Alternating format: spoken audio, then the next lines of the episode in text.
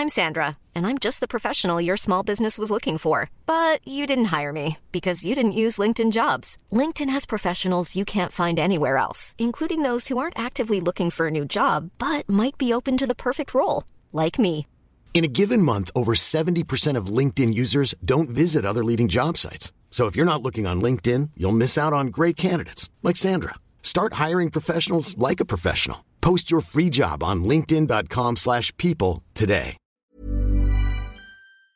Cette semaine à Paris, 8 personnes sont jugées pour avoir harcelé l'agente d'influenceur Magali Berda, devenue la cible d'insultes et de menaces depuis maintenant un an et demi dans la foulée d'un conflit qui l'oppose notamment au rappeur Booba. Alors de quoi parle-t-on exactement? Où en est tout cela? Salut c'est Hugo, j'espère que vous allez bien. C'est le sujet à la une des actualités du jour. Alors ce cyberharcèlement de Magali Berda, il fait suite à des affaires relayées par le rappeur français Booba en mai 2022. On en avait déjà parlé l'été dernier dans ce format des actus du jour. Le rappeur Booba s'est lancé depuis un an et demi dans une sorte de croisade contre ce qu'il appelle les influx voleurs. Au cœur de l'affaire à l'époque, il y a la société Shona Evans de Magali Berda, une entreprise qui met en relation des influenceurs avec des marques, considérées à l'époque comme l'une des plus grandes agences d'influenceurs, en tout cas de ce type d'influenceurs en France. Magali Berda est donc connue pour avoir permis aux candidats de télé-réalité de gagner de l'argent grâce au placement de produits qu'ils pouvaient donc effectuer sur les réseaux sociaux. Sauf que, vous le savez très probablement, en tout cas on en a beaucoup parlé, Booba ainsi qu'un certain nombre d'autres personnes accusent beaucoup de ces candidats de télé-réalité d'arnaquer leurs abonnés, souvent jeunes, en vendant des produits de mauvaise qualité, dangereux, en faisant aussi la promotion de services financiers risqués, mais aussi parfois en faisant la promotion d'arnaques totales. De nombreux internautes se sont d'ailleurs plaints de ne jamais recevoir certains produits commandés sur des sites qui avaient été mis en avant par des candidats de télé-réalité dans le cadre de partenariats. A noter d'ailleurs que sur ce sujet-là, le rappeur a de son côté déposé plainte contre X pour pratiques commerciales trompeuses et escroqueries en bande organisée, ce qui a mené à l'ouverture d'une enquête préliminaire en septembre 2022. Mais alors, qu'est-ce qu'il s'est dit à ce procès et de quoi sont accusées concrètement ces personnes? Je le disais, ces personnes sont donc poursuivies pour cyberharcèlement contre Magali Berda dans la foulée donc de ces accusations contre Shona Evans. Le cyberharcèlement, c'est considéré comme un délit depuis 2014. Il est défini, je cite, comme un acte agressif intentionnel perpétré par un individu ou un groupe d'individus au moyen de formes de communication électronique. En l'occurrence ici donc c'est euh, surtout euh, les réseaux sociaux. Sachant que les personnes condamnées pour euh, cyberharcèlement risquent jusqu'à 2 ans de prison et 30 000 euros d'amende. Il faut savoir que cette étape du procès dont on parle cette semaine, elle intervient 5 jours après la fin du premier procès. Un premier procès au cours duquel 13 personnes ont déjà été jugées pour cyberharcèlement contre Magali Berda. La justice a requis des peines de prison contre toutes les personnes accusées.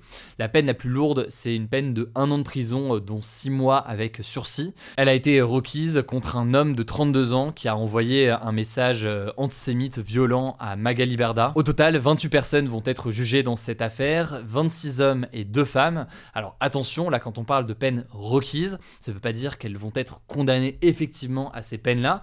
Ça veut dire que bien c'est ce que la justice a demandé et désormais eh bien cette peine doit être confirmée ou non dans les prochains jours. En tout cas, lors de cette première partie du procès, Magali Berda a décrit ce qu'elle appelle un calvaire, recevant des centaines de milliers de messages haineux, principalement sur Instagram et Twitter, certains allant même jusqu'à la menace de mort ou de viol. Elle a par ailleurs expliqué au juge avoir été obligée de déménager deux fois et sa fille aussi a dû être déscolarisée. Elle a par ailleurs confié avoir pensé à mettre fin à ses jours. Par ailleurs, lors du procès, son avocate a estimé que son cyberharcèlement avait été selon elle encore plus important car c'est une femme et qu'elle est juive. Enfin, et c'est le dernier aspect que vous aurez peut-être compris, Magali Berda accuse donc Booba d'avoir joué un rôle dans cette vague de cyberharcèlement. À ce sujet-là, il faut savoir que Booba est aujourd'hui mis en examen pour harcèlement moral aggravé, mais il n'est pas concerné par le procès dont je vous parle juste ici. Mise en examen, ça ne veut pas forcément dire qu'il y aura un procès, simplement ça veut dire que la justice en quelque sorte se penche sur le sujet. On verra donc ce qu'il en est. Alors là comme ça, on pourrait se dire que cette affaire concerne simplement deux personnes médiatiques, sauf que, eh bien, ça a eu des conséquences assez importantes. En effet, déjà sur la question donc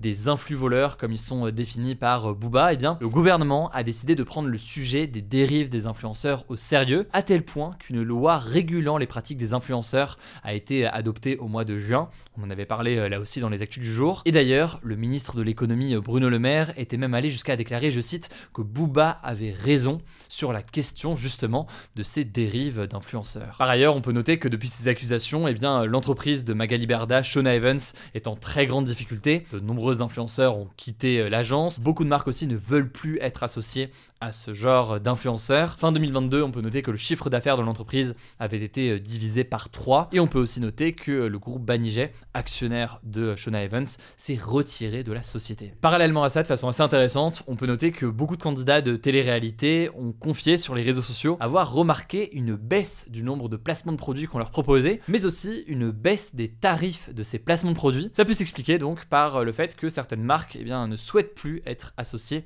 à ce type d'influenceurs, en raison notamment donc de l'écho qu'il y a eu ces derniers mois. Bref, vous l'aurez compris, il y a plusieurs sujets en cours. Il y a la question donc des dérives des influenceurs, il y a la question aussi en parallèle donc de ce procès en cours pour cyberharcèlement contre Magali Berda. Ce procès doit d'ailleurs se poursuivre au mois de janvier, donc on verra ce qu'il en est avec sept autres personnes qui doivent être jugées. Je vous mets des liens en description pour en savoir plus. Je vous laisse avec Blanche pour les actualités en bref et je reviens juste après. Merci Hugo et bonjour à tous. On commence avec cette actu. L'Assemblée générale de l'ONU a voté pour un cessez-le-feu humanitaire immédiat dans la bande de Gaza ce mardi, alors que les combats s'intensifient dans le sud du territoire palestinien. Ce texte, qui a été proposé aux 193 États membres de l'Assemblée générale, est non contraignant. Ça veut dire qu'il n'y aura pas de sanctions si un cessez-le-feu humanitaire n'est pas mis en place. Il reprend en grande partie la résolution qui avait été proposée aux 15 États membres du Conseil de sécurité de l'ONU vendredi dernier. États-Unis, l'un des cinq membres permanents du Conseil de sécurité, avait mis leur veto, estimant qu'un cessez-le-feu permettrait au Hamas de préparer une prochaine guerre. D'ailleurs, autre actu toujours concernant Gaza, des activistes palestiniens ont organisé ce lundi une grève générale en Cisjordanie, un territoire palestinien occupé en partie par Israël, pour réclamer un cessez-le-feu à Gaza. De nombreux magasins, des écoles et des bâtiments gouvernementaux étaient fermés. Des manifestations ont eu lieu dans plusieurs villes de Cisjordanie pour appeler les gouvernements du monde entier à faire cesser la guerre.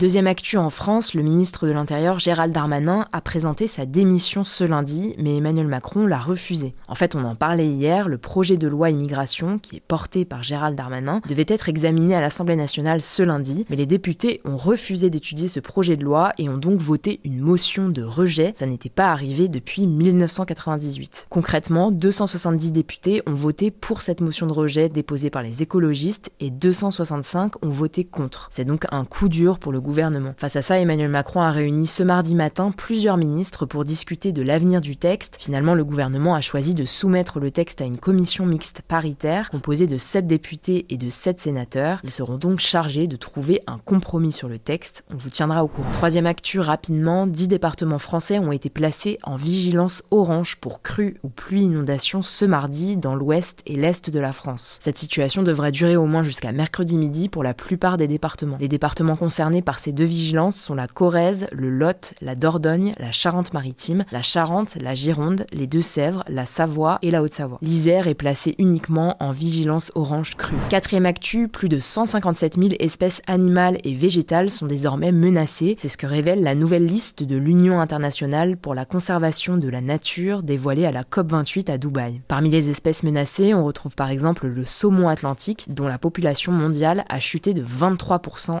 14 ans, mais aussi les tortues vertes, qui sont notamment touchées par le réchauffement climatique. Plus de 44 000 espèces sont menacées d'extinction à l'échelle mondiale. Cependant, certaines espèces, comme les antilopes saïga, qu'on retrouve principalement au Kazakhstan, ont vu leur situation s'améliorer ces dernières années. Cinquième actu, l'ONU craint une confrontation militaire directe entre la République démocratique du Congo et le Rwanda. C'est ce qu'a annoncé Bintou Keita, la représentante du secrétaire général de l'ONU en RDC. Cette annonce fait suite à la décision des autorités de la RDC d'accélérer le retrait des casques bleus, donc des soldats de maintien de la paix déployés par l'ONU. Selon les autorités locales, l'efficacité des 14 000 casques bleus présents en RDC est mise en cause, notamment pour apaiser les tensions entre le Rwanda et la RDC. Depuis deux ans, les tensions entre les deux pays se sont accélérées car la République démocratique du Congo accuse le Rwanda de soutenir militairement le groupe M23, des rebelles qui multiplient les attaques dans le nord de la RDC. On en avait parlé plus en détail dans une précédente vidéo, je vous mets le lien en description. Sixième actu, je voulais vous parler des mots qui ont été le plus recherchés sur Google en France en 2023, parce que le classement vient d'être publié Alors cette année, c'est le mot ChatGPT qui a été le plus recherché par les Français grâce notamment à l'explosion de l'intelligence artificielle cette année qui a été rendue publique à la fin de l'année 2022. Les deux autres actualités les plus recherchées ont été guerre Israël-Hamas et Émile disparition. La personnalité la plus recherchée était le footballeur Kylian Mbappé. Et on finit avec cette actu, la plateforme de streaming Netflix a supprimé son offre essentielle qui était son abonnement le moins cher sans publicité. Il coûtait 10,99€ par mois. Alors ceux qui étaient déjà abonnés pourront